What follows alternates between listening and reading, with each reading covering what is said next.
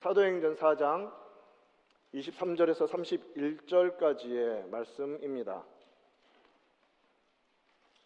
신약성경 제 성경은 193면에 있습니다. 신약성경 4장 사도행전 4장 23절부터 31절까지 한 절씩 나눠서 교독을 합니다. 제가 23절을 먼저 읽습니다. 사도들이 노임에 그 동료에게 가서 제사장들과 장로들의 말을 다 알리니 24절 그들이 듣고 한 마음으로 하나님께 소리를 높여 이르되 대주제여 천지와 바다와 그 가운데 만물을 지으신 이시오. 또 주의 종 우리 조상 다윗의 입을 통하여 성령으로 말씀하시기를 어찌하여 열방이 분노하며 족속들이 허사를 경영하였는고? 세상의 군왕들이 나서며 관리들이 함께 모여 주와 그의 그리스도를 대적하도다 하신 이로소이다. 과연 헤롯과 본디오 빌라도는 이방인과 이스라엘 백성과 합세하여 하나님께서 기름 부으신 거룩한 종 예수를 거슬러 하나님의 권능과 뜻대로 이루려고 예정하신 그것을 행하려고 이 성에 모였나이다.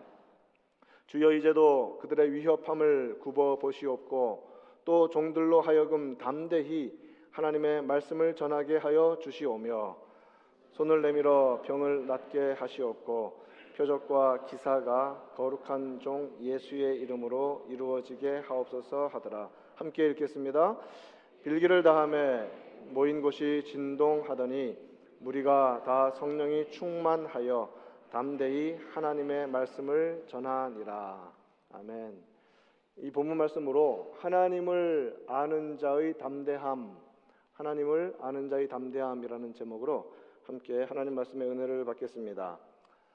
구약 성경에 있는 다니엘서 12장 4절 말씀을 보면 마지막 때에 대해서 이렇게 설명하고 있습니다. 많은 사람이 빨리 왕래하며 지식이 더하리라. 이렇게 지금 시대에 대해서 이미 예언되어 있습니다. 지구촌이라는 표현이 수십 년 전에 나왔는데 이제는 그 말이 무색할 정도로 정말 빠르게 왕래하는 시대가 되었습니다. 전 세계가 일일 생활권에 다 들어왔죠. 지식은 어떻습니까? 날마다 순간마다 점점점 더 많이 더해지는 그런 상황입니다. 지식의 시대라고 해도 과언이 아닐 정도로 너무나 많은 지식이 온 세상 가운데 넘쳐나고 있습니다. 무엇 때문입니까? 인터넷이 거기에 중요한 역할을 하고 있음을 우리는 알고 있습니다. 인터넷을 통한 지식의 전파와 공유는 지금 시대에 가장 중요한 특징이며 장점이 되었습니다. 이제는 맛있는 음식을 만들기 위해서 어떻게 만들어야 되는지 음식을 잘 하시는 분한테 가서 밥도 사주고 잘 보이고 꼬드겨서 레시피 좀 달라고 굳이 안 하셔도 됩니다. 어디 있습니까? 네, 인터넷에 있습니다. 김진옥의 요리가 좋다. 그 홈페이지 가시면 어지간한 한국 요리 다 할 수 있습니다. 어, 나중에 이렇게 말하면 설교 끝나고 와서 목사님 그 홈피가 어디였죠? 라고 묻는 분 있을 텐데 저희 집에 계신 사모님께 물어보시기 바랍니다. 인터넷을 통해서 너무나 많은 지식들이 다 공유되고 있어요, 이제. 뭐 자랑할 것이 없습니다. 자, 그런데 하나님에 대한 지식은 어떨까요? 하나님에 대한 지식도 마찬가지로 그렇게 취급되고 있는 현실입니다. 제가 어제 위키피디아에서 하나님의 이름을 딱 찍어봤어요. 어떻게 설명하고 있는가? 성경이 아니라 인터넷에서. 이렇게 써 있었습니다. 하나님은 보통 유신론에서 최고 절대자이며 창조신을 지칭할 때 한국 개신교에서 주로 사용되는 용어입니다. 다른 형태의 동의어, 동의어에 대해서는 하느님 문서를 참조하십시오. 그게 하나님에 대한 지식이 지식, 하나님에 대한 인터넷의 지식입니다. 사전적인 의미로 얼마든지 하나님에 대해서 알 수 있습니다. 하나님에 대한 말들도 많이 있습니다. 하나님을 믿지 않는 사람들도 하나님에 대해서는 얼마든지 말할 수 있습니다. 그러나 하나님에 대해서 아는 것과 하나님을 아는 것과는 전혀 다릅니다. 우리는 하나님을 성경에서 가르쳐 주는 대로 믿습니다. 우리는 성경에서 가르쳐 주시는 대로 하나님을 신뢰합니다. 우리는 성경에서 말씀하시는 대로 하나님을 의지합니다. 우리는 하나님을 성경에서 가르쳐 주는 대로 고백하며 그를 아버지와 자녀의 관계 속에서 알고 교제하며 믿고 섬기고 있습니다. 본문의 배경은 이렇습니다. 성전 민문에 앉아서 평생 구걸하던 걷지 못하는 사람을 사도 베드로와 요한이 나사렛 예수의 이름으로 일으켰습니다. 그 일로 인하여서 많은 사람들이 베드로의 설교를 듣고 하루에 5천 명이나 되는 많은 사람들이 회심하게 됩니다. 공회는 사도들을 붙잡아서 그들이 예수의 이름을 전하지 못하게 합니다. 왜 그렇습니까? 자신들이 죽인 그 예수가 살아나셔서 승천하시고 이제 그 영을 보내주셔서 성령으로 지금 현실에서 일어나고 있는 엄청난 일들을 보니까 예수 이름을 전하지 말라고 위협합니다. 협박합니다. 베드로는 담대히 선언합니다. 예수 외에 다른 이름을 구원을 위해 주신 적이 없다. 공회는 어쩔 수 없이 그들을 협박하여서 예수 이름을 전하지 말라고 석방해 줍니다. 초대교회 성도들이 이제 그 소식을 듣습니다. 사내들인 공회의 위협과 협박에 대한 이야기를 전해 들었습니다.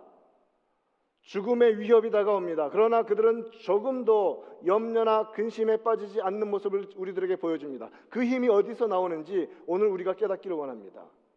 사랑하는 성도 여러분, 초대교회를 본받고 싶다고 우리는 많은 말을 합니다. 그래서 뭐, 무엇을 말합니까? 함께 모여서 떡을 떼고 나누고 교제하는 이야기를 많이 하는데 아니요. 진짜 초대교회 성도들의 믿음에 대해서 배우기 위해서 오늘 본문에서 우리가 배워야만 합니다.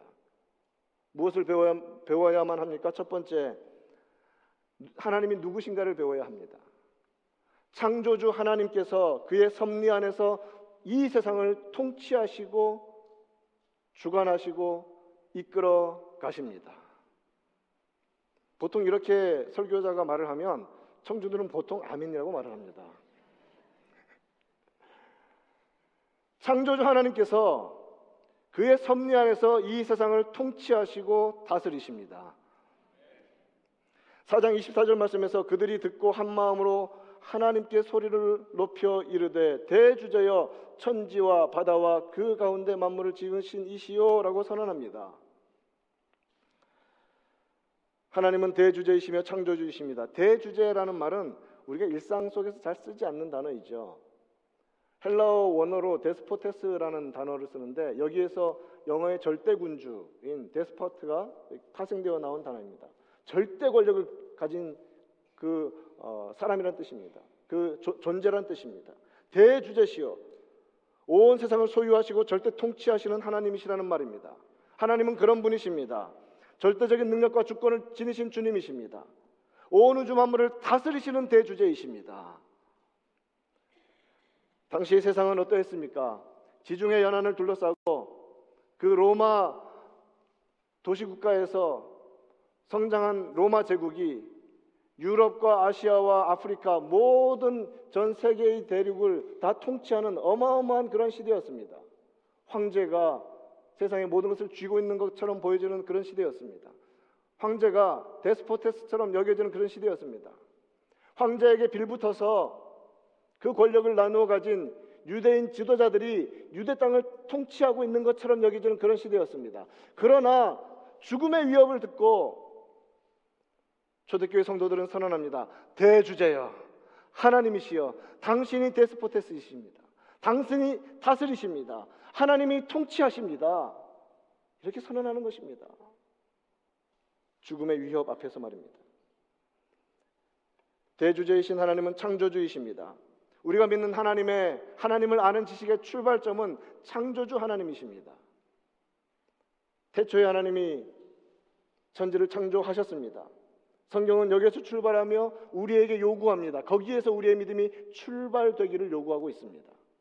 하나님은 영존하신 분으로서 영원하신 분으로서 세상을 창조하신 분이십니다. 하나님이 창조하지 않으셨다면 저와 여러분 어느 누구도 이 땅에 있는 어떤 것도 존재할 수 없습니다. 하나님이 만드셨기 때문에 우리는 지금 이 자리에 있습니다. 우리의 육신뿐만 아니라 우리의 영혼까지도 하나님이 창조하셨습니다. 하나님의 창조물입니다. 이것은 믿음으로 알게 됩니다. 히브리서 11장 3절 말씀에서 믿음으로 모든 세계가 하나님의 말씀으로 지어진 줄을 우리가 안다라고 말합니다. 이 믿음 주심을 감사합니다. 이 믿음 주심을 감사합니다. 하나님을 제대로 아는 자는 그가 창조주이심을 즉 그가 모든 것을 지으신 분이심을 항상 고백하고 선언합니다. 이와 같은 창조의 믿음, 주권자 하나님에 대한 믿음이 저와 여러분 우리 가운데 언제나 언제나 고백으로 끊이지 아니하기를 간절히 축원합니다. 이런 하나님에 대한 고백은요. 어떻게 잘 배울 수 있냐면 물론 성경을 통해서 잘 할 수 있습니다. 그런데 믿을 만한 누군가가 하나님이 이런 분이시다라고 고백하는 것을 들을 때 사람은 배우게 됩니다. 창세기 예를 하나 들어보겠습니다. 멜기세덱이라는 왕을 여러분 알 것입니다. 잠깐 나타 사라졌는데 성경 전체에서 시편에서도 나오고 히브리서에서도 또 이렇게 예, 어, 예로 나타나는 그러한 멜기세덱 왕이 있습니다. 살렘 왕입니다. 가나안 왕들을 물리치고 돌아오는 아브라함을 만나서 축복한 왕입니다. 예, 수님의 그림자, 예수님의 모형 같은 사람입니다.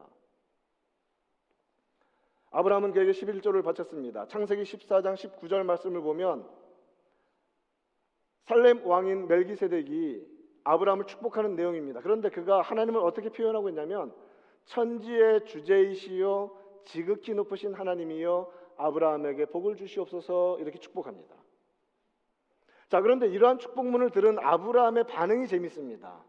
여러분 창세기 12장에서 아브라함이 하나님의 부름 받아서 가나안 땅으로 오는데 12장에서 14장 이 자리까지 자세히 아무리 읽어봐도 아브라함이 하나님이 누구신지 하나님은 창조주이십니다. 하나님은 대주제이십니다. 하나님은 누구십니다라는 고백을 하는 이 표현을 찾아볼 수가 없었습니다. 그런데 놀랍게도 멜기세덱의 축복의 말을 듣고 나서 아브라함은 소돔 왕이 야 전리품 니 다 가져가라라고 말할 때 반응하는 그 말에서 똑같이 그 고백을 반복하고 있습니다. 창세기 14장 22절 말씀에서 아브라함이 소돔 왕에게 이르되 천지의 주제이시여 지극히 높으신 하나님 여호와께 내가 손을 들어 맹세하는데 너에게서 실오락이 하나도 난 받지 않겠다. 이게 무슨 말씀입니까? 하나님이 누구신지를 여러분 가르쳐 주고 싶다면 자녀들에게 그것을 가르쳐 주고 싶다면 자녀들 앞에서 하나님을 믿음으로 고백하십시오. 야, 너는 하나님 누구신지도 몰라? 니네 전도사님 누구야? 김민호 목사 뭘 가르쳤어? 이런 소리, 소리 하지 말고 내가 내가 자녀들 앞에서 하나님을 어떻게 믿고 있으며 어떻게 고백하고 있는가를 돌아보아야만 합니다. 저와 여러분에게 하나님은 누구십니까? 저와 여러분에게 하나님은 누구십니까? 여러분 가장 가까이 있는 분들이 여러분의 고백과 선언을 통해서 하나님이 누구신지를 배우고 있습니까?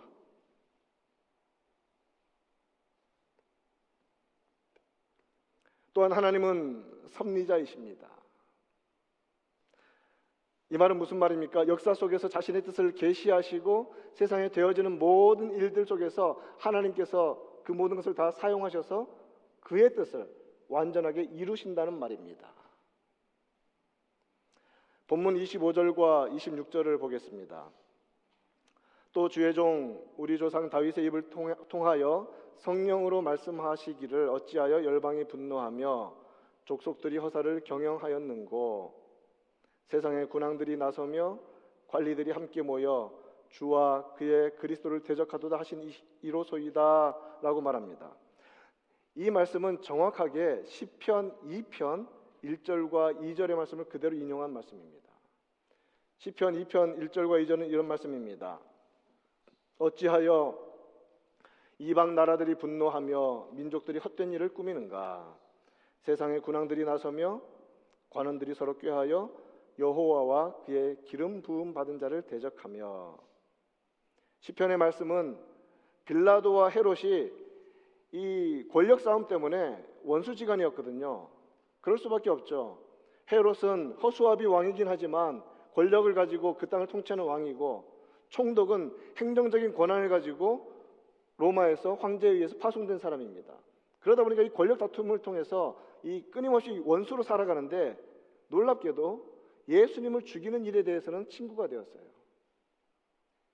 예수님을 죽이는 그날은 서로 친구가 되었다라고 성경은 분명히 말하고 있습니다. 바로 이것이 예언된 그 시편 2편에서 예언된 말씀이 성취된 것인데 27절 말씀은 이렇게 본문은 계속 이어집니다. 과연 헤롯과 본디오 빌라도는 이방인과 이스라엘 백성과 합세하여 하나님께서 기름 부으신 거룩한 종 예수를 거슬러 이렇게 되어 있죠.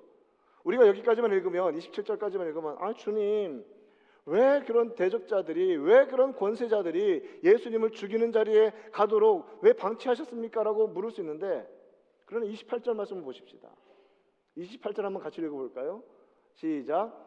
하나님의 권능과 뜻대로 이루려고 예정하신 그것을 행하려고 이성에 모였나이다. 성경을 읽을 때에는 빨리 읽고 끝내야지라는 생각으로 읽지 마시고 생각하면서 읽으시기 바랍니다. 일독이 목표가 아닙니다. 말씀 한 단어, 한 문장이 꽂히면 인생이 변합니다. 28절 한번 다시 한번 볼까요? 여러분 자세히 보시면 좀 이상해요.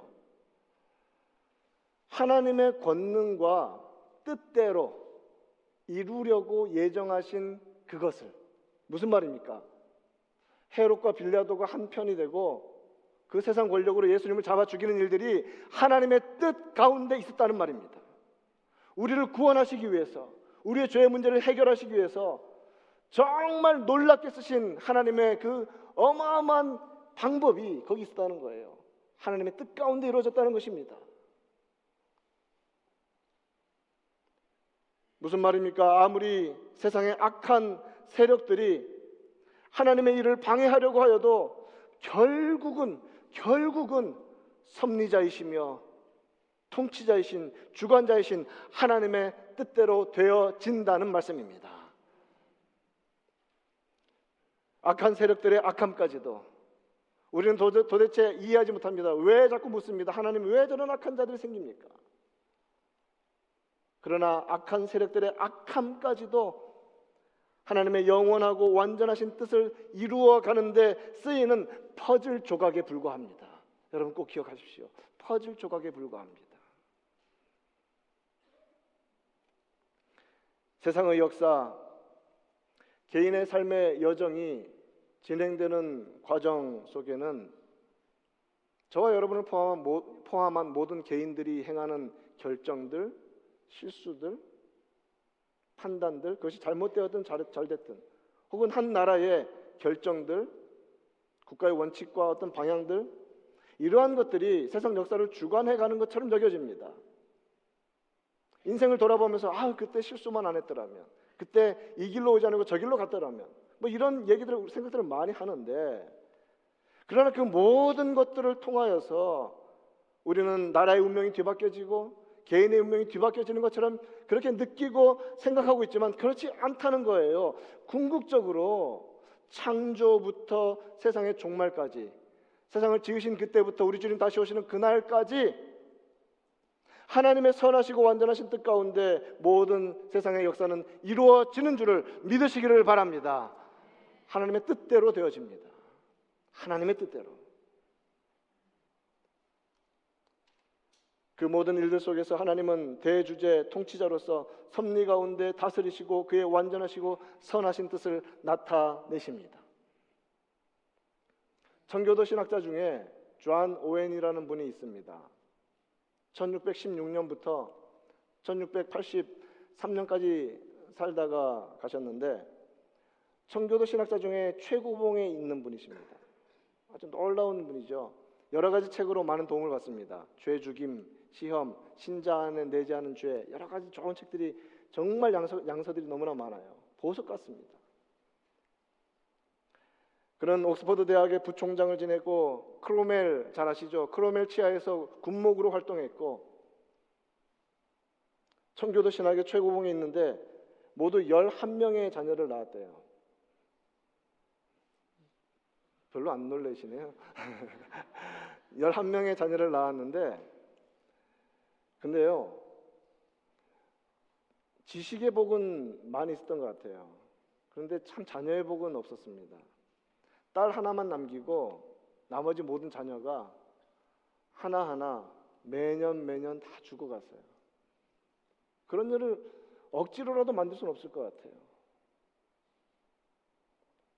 그나마 남은 딸 한 명마저도 결혼 직후에 폐결핵으로 세상을 떠났습니다. 이런 고통과 슬픔을 안고 그는 계속해서 말씀을 연구하는 일에 정말 복음을 전파하는 일에 매진했습니다.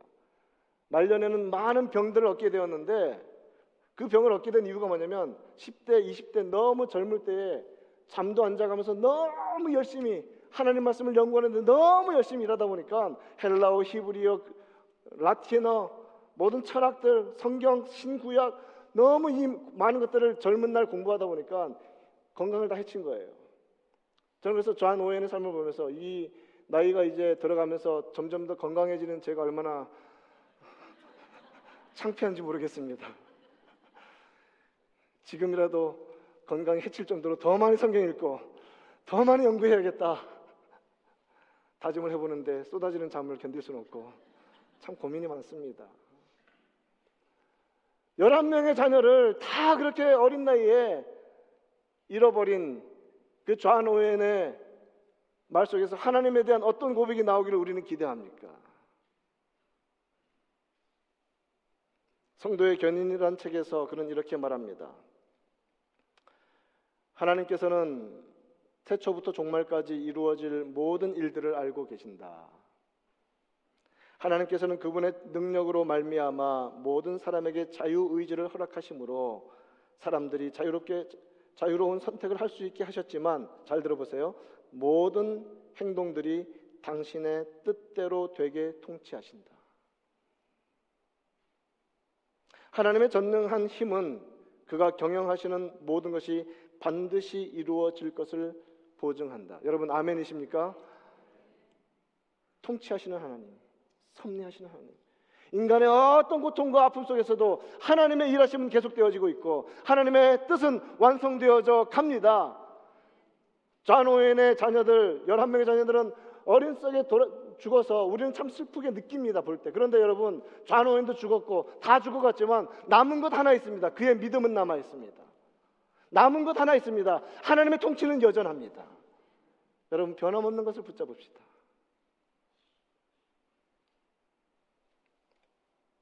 대주제이신 그 하나님이 우리 아버지이시며 우리에게 믿음과 구원을 주셨습니다. 힘에 겹고 슬픈 절망의 상황에서도 신뢰와 확신과 담대함으로 하나님께 나아가는 것, 하나님의 섭리를 믿고 주 앞에 나아가는 것, 그것을 가리켜서 성경은 믿음이라고 표현합니다. 주제자이시고 통치자이신 하나님 앞에 겸손히 나아가 엎드리며 경외하는 것 그것을 참된 믿음이라고 말합니다. 우리 모두에게 그 믿음 더 풍성해 주시기를 간절히 축원합니다. 여러분 하나님을 알고 예수님이 누구신지를 말하는 차원에 있지 말고 말한 대로 믿는, 말한 대로 행동하는, 말한 대로 굴복하는 그 자리까지 나가기를 원합니다. 예수님이 누구신지는 귀신들도 알았어요.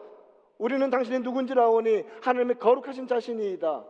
사람들이 감히 알지도 못하는 그 어마어마한 진리들을 귀신은 알았지만 믿진 않았어요. 굴복하진 않았습니다. 왜? 한 번 타락한 천사는 다시는 기회가 없어요. 그러므로 사랑하는 성도 여러분, 하나님을 아십니까? 아는 만큼 고백하고, 아는 만큼 행동하고, 아는 만큼 우리의 삶의 모든 영역에서 하나님만 높이는 우리 모두 되기를 간절히 축원합니다. 자, 이렇게 하나님을 아는 자에게는 힘이 있습니다.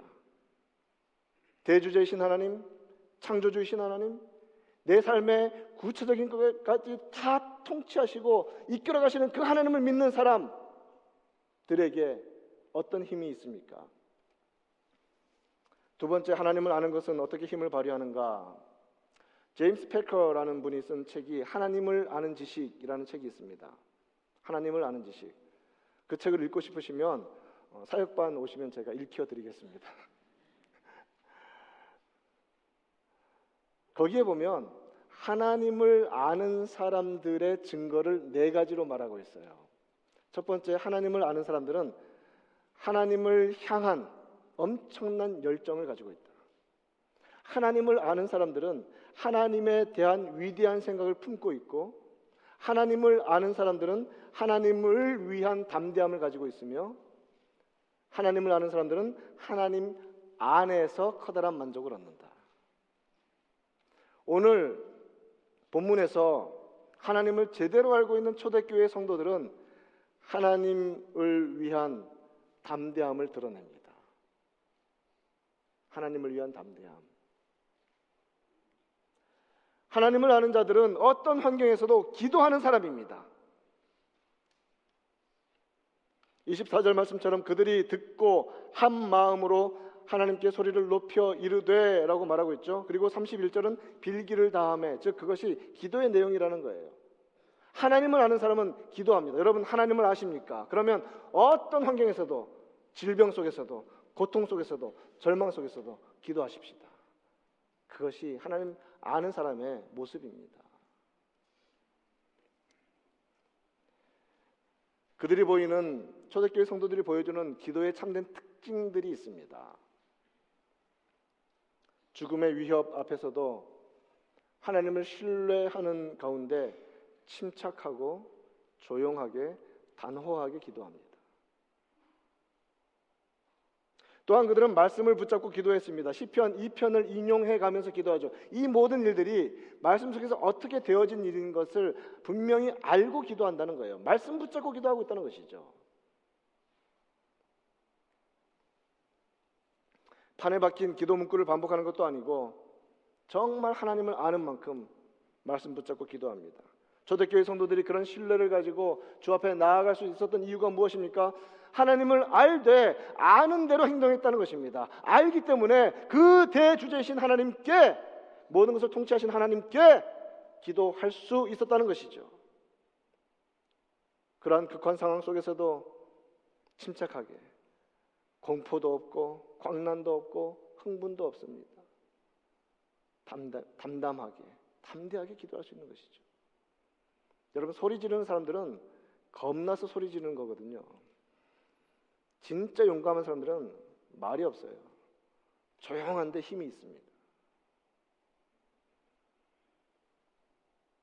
지금 시대를 살아가고 있는 우리 역시 삶 가운데서 어떤 일이 벌어질 때 그것으로 해서 힘겨워하는 일들이 다가올 수 있습니다. 그런데 그때 그때 정말 우리가 하나님을 알고 있다는 것을 증명해내는 우리가 되기를 원합니다. 기도함으로써 고난과 위험 속에서는 우리의 모든 삶을 주관하시고 우리의 머리털까지도 다 세심 받으신 그 하나님 섭리의 하나님께 온전히 맡기며 기도할 수 있습니다. 우리가 알거니와 하나님을 사랑하는 자, 곧 그 뜻대로 부르심을 입은 자들에게는 모든 것이 합력하여 선을 이루느니라. 모든 것 속에서 하나님께서 그의 완전하신 선을 위해서 일하시느니라. 우리 주님 어떤 분이십니까? 감당할 수 있는 고난만 주신다고 분명히 약속해 주셨습니다. 그 약속을 붙잡고 기도하십시다. 피할 길을 내신다고 약속해, 주, 약속해 주셨으니 그 약속 붙잡고 기도하자는 말입니다. 지금까지 다 살아오시지 않았습니까? 지금까지 죽을 고비 몇 번 넘기셨습니까? 죽을 것처럼 여겨지던 순간이 얼마나 많았습니까? 저는 수도 없이 많았습니다. 그런데 살아왔습니다. 우리 모두 살아 있습니다. 앞으로도 그러할 것입니다. 주님의 약속 붙잡고 기도합시다. 우리 주님은 어떤 분이십니까? 상한 갈 때도 꺾지 아니하시고 꺼져가는 등불도 끄지 아니하시는 분이십니다. 그 놀라운 주님, 그 사랑 많으신 주님, 그 극률이 풍성하신 주님의 이름 붙잡고 기도하는 우리 모두 되기를 축원합니다. 하나님을 아는 자들은 또한 어떤 자들입니까? 하나님을 선포합니다. 이게 전도예요. 하나님을 선언하는 것이 전도입니다. 성도의 담대함, 하나님에 대, 대해서 알고 있는 지식의 표현인데 그것은 반드시 표현되게 되어 있습니다. 대주제이신 하나님, 창조주이신 하나님, 섭리자 하나님을 끊임없이 선포합니다. 말합니다. 말하지 않을 수가 없어요. 이 속에서 끓어오르는 그 성령의 충만함으로 그 하나님의 크심을 말하지 않을 수가 없습니다. 공회가 대제사장과 사두개인들이 예수님의 이름을 전하지 못하도록 위협하고 협박하였다는 그 소식 앞에서 초대교회는 하나님이 어떤 분이신지 기억하고 오히려 주의 말씀을 더 전했습니다. 31절 말씀에 뭐라고 되어 있습니까? 무리가 다 성령이 충만하여 하지 말란 일을 더합니다. 담대히 하나님의 말씀을 전합니다. 이게 성도의 힘입니다. 어떤 시대이든지 예수 그리스도를 알고 예수 그리스도 이름을 붙잡고 있는 자는 반드시 전도하게 되어 있습니다. 무엇이 전도입니까? 선포입니다. 여러분 지난 주간에 여러분 자녀에게 자녀들이 다 출대했다면 여러분 가장 가까운 분들에게 얼마나 많이 하나님의 이름을 선포하셨습니까? 하나님은 이런 분이시라고 고백 얼마나 많이 하셨습니까? 굳이 멀리 안 가더라도 우리는 일상 속에서 하나님을 전도할 수 있는 자들입니다. 그러므로 전도는 세상을 세상적인 방식으로 설득하고 감동 주는 것이 전도가 아니라 하나님의 이름을 선포하는 것이 전도입니다. 온 우주 만물의 창조주이시며 섭리자이신 그 하나님 아버지를 선언하는 것이 전도입니다. 그 하나님께서 보내신 유일하신 구세주 예수 그리스도 정말 죽었, 죽었는데 죽었던 우리를 살리시사 나를 살리시사 이 어마어마한 영적 생명의 자리에서 살아가게 하신 그 예수의 이름을 말하는 것이 전도입니다. 우리 모두가 성령의 도우심으로 하나님을 아는 지식, 예수 그리스도를 아는 지식으로 충만한 은혜가 넘치기를 간절히 축원합니다. 그 예수 그리스도의 인격과 그 이름과 그 사역이 우리의 언어 생활과 우리의 삶 속에서 흘러 넘치기를 원합니다. 전도합시다. 예수의 이름을 말합시다. 그러한 전도가 우리 개인과 우리 각 오이코스와 우리 교회 가운데 풍성이 풍성이 넘치기를 축원합니다. 말씀을 맺습니다. 다니엘서 11장 32절 말씀은 이렇게 선언하고 있습니다. 오직 자기의 하나님을 아는 백성은 강하여 용맹을 떨치리라. 하나님을 아는 사람은 용감합니다. 하나님을 아는 다윗은 용감하였습니다. 달려가는 것이죠. 전쟁은 여호와의 손에 있다. 넌 죽었다 이제. 내 손에 죽은 것이 아니라 여호와 손에 죽었다.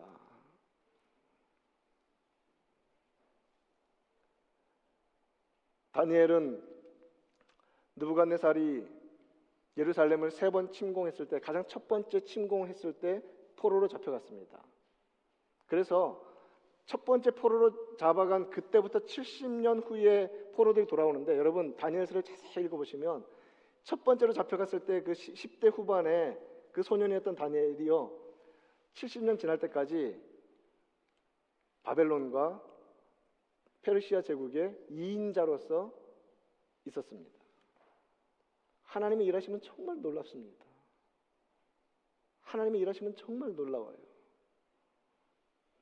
그러니 다니엘은 하나님께서 대주제이시고 창조주로서 세상 모든 역사를 주관하고 계신다는 것을 그는 그 권력의 핵심에서 보았습니다.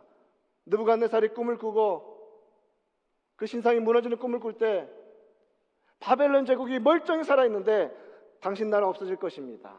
그 다음에 페르시아가 생길 것입니다. 그 다음에 헬라 제국이 생길 것이고 헬라 제국이 알렉산더 대왕 죽은 다음에 네 개 나라로 갈라질 것이고 그 다음에 로마 제국이 통치할 것입니다. 이것을 다니엘서에서 분명히 말하고 있습니다. 그리고 그 로마 제국 시대에 하나님께서 보내신 왕 예수님께서 오셔서 세상을 통치하실 것이라고 분명히 선언하는 것을 다니엘서는 말하고 있습니다. 그러니 다니엘이, 다니엘이 뭐가 무섭겠습니까?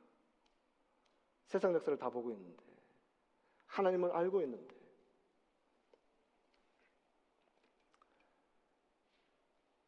그는 정치권에 있었으니까 정적들이 많았겠죠. 그의 정치적인 대적들이 다니엘을 제거하기 위해서 어떻게 하면 저 다니엘을 없앨 수 있을까? 한 가지밖에 없다. 신앙을 걸고 넘어지자. 그래서 페르시아 제국이 도래한 때에 이미 나이 든 거예요. 거의 90 가까이 된 그때 왕 외에 다른 신을 섬기는 자는 사자굴에 집어 던지는 그 법령을 제정했을 때도 자신을 겨냥한 것임을 알면서도 어떻게 한 줄 아시죠? 집에 가서 문 창문 활짝 열어놓고 예루살렘을 향하여 누구에게 살아계신 하나님께 통치하시는 하나님께 다스리시는 하나님께 기도할 수 있었습니다. 하나님이 누구신지 알고 믿고 흔들리지 않는 자는 바로 그 하나님께 기도합니다. 저와 여러분 그렇게 기도하는 자들 되기를 간절히 축원합니다. 하나님을 아는 만큼 기도합시다. 사드랑 메삭 아벤느고 느부갓네살 왕이 세운 신상에 절하지 않으려 하면 풀무불에 던져버리겠다고 신상도 세워놓고 풀무불도 만들어놓고 신상을 숭배하라는 명령에 어떻게 합니까? 목숨을 걸고 담대하게 거부하며 하나님을 선포합니다. 그게 전도 아닙니까? 선언합니다. 그들은 하나님이 누구신지를 알고 그에 대한 믿음과 신뢰가 있었기 때문에 가능한 일이었습니다. 하나님께서 자신들을 맹렬히 타는 풀무불 가운데서 능히 건져내시겠고 왕의 손에서도 건져내실 것을 알기에 선포하며 나아갔고 설령 그렇게 하실 수 있는 하나님께서 그렇게 구원하시지 않을지라도 우리는 절대 절 안 하겠습니다. 라고 선언했던 것이죠. 우리 모두가 이렇게 담대히 하나님을 선포하는 하나님의 자녀들 되기를 간절히 축원합니다. 이렇게 온전히 기도하고 온전히 전도할 수 있는 자가 되기 위해서 여러분 두 가지 충만을 받아야만 합니다. 말씀을 맺으면서 두 가지 충만을 가르쳐 드리는데 한번 따라해 봅시다. 성령 충만. 그 다음에 발음을 잘 하셔야 돼요. 제가 라임을 만들기 위해서 일부러 지금 쓰는데 두 번째는 따라해 보세요. 성경 충만. 말씀 충만입니다. 성령 충만, 성경 충만. 하나님의 영으로 충만하고 하나님의 말씀으로 충만한 인생, 강한 인생입니다. 흔들리지 않습니다. 하나님의 영이신 성령 하나님의 충만함이 있어야만 합니다. 본문 31절에서 뭐라고 말하고 있습니까? 빌기를 다음에 모인 곳이 진동하더니 무리가 다 성령이 충만하여 담대히 하나님의 말씀을 전하니라. 오순절 성령 강림으로 성령 충만한 모든 사도들과 제자들이 담대하여 기도와 복음 전파를 감당했던 것처럼 이 시대에 이 시대에 우리가 바로 그 초대교회를 배우는 우리가 되기를 원합니다. 교제하는 초대교회만 자꾸 배우지 말고 복음 전하는 초대교회를 배우자는 것입니다. 담대한 초대교회를 배우자는 것이죠.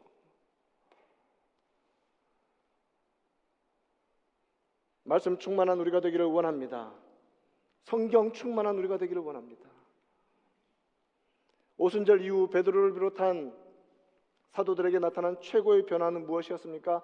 그 사람들이 말씀의 사람으로 변화되었다는 것입니다.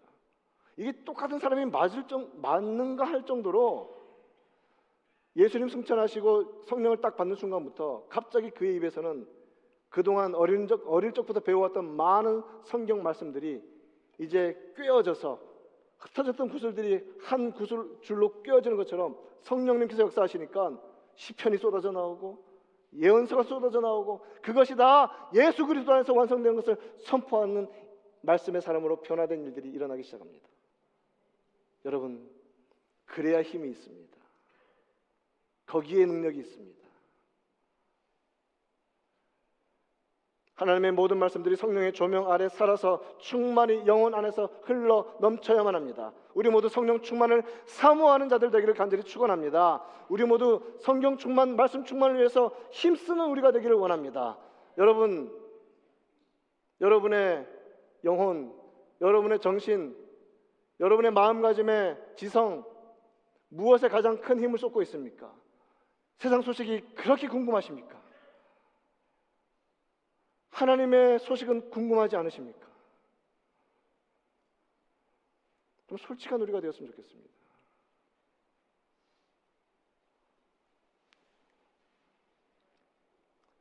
하나님 말씀의 충만을 위해서 세상으로 향하던 관심과 그 마음 중심을 좀 접고 이제 하나님 말씀으로 우리의 시간과 우리의 영적인 에너지를 완전히 집중하는 우리가 되기를 원합니다. 그래서 하나님을 더 많이 알아가고 하나님을 더 많이 알기 때문에 더 담대해지고 하나님을 더 많이 알아가니까 더 많이 기도하고 더 충만한, 충만한 은혜 가운데서 예수님의 제자답게 하나님의 자녀답게 살아가는 저와 여러분 우리 모두 되기를 우리 구주 예수님의 이름으로 축원드립니다. 하나님 아버지 감사합니다. 우리가 하나님을 안다라고 말하지만 입으로는 이런 저런 것들에 대해서 많이 이야기할 수 있지만 주님 초대교회 성도들처럼 하나님을 알기 원합니다. 대주제이신 하나님, 창조주 하나님을 알기 원합니다. 그래서 그 믿는 고백하는 만큼 기도하며 행동하며 선포하며 살아가는 저희들 되기를 원합니다. 오 성령 하나님, 우리 가운데 충만으로 임하여 주시옵소서. 아버지 하나님, 주님께서 약속하시기를 권력자들 앞에 가더라도 두려워하지 마라. 하나님의 성령이 너에게 하실 말씀을 가르쳐 주리라고 분명히 약속해 주셨고 그러한 일들을 우리는 교회사 속에서 너무나 많이 보고 보아왔는데 주여 이제는 그 일들이 우리 안에 일어나게 하여 주시옵소서. 겁 없이 어떤 세력 앞에서도 하나님을 선포하며 어떤 환경에서도 마음 흔들리지 아니하고 기도하는 우리 모두가 되도록 인도하여 주옵소서. 예수님의 이름으로 기도합니다. 아멘.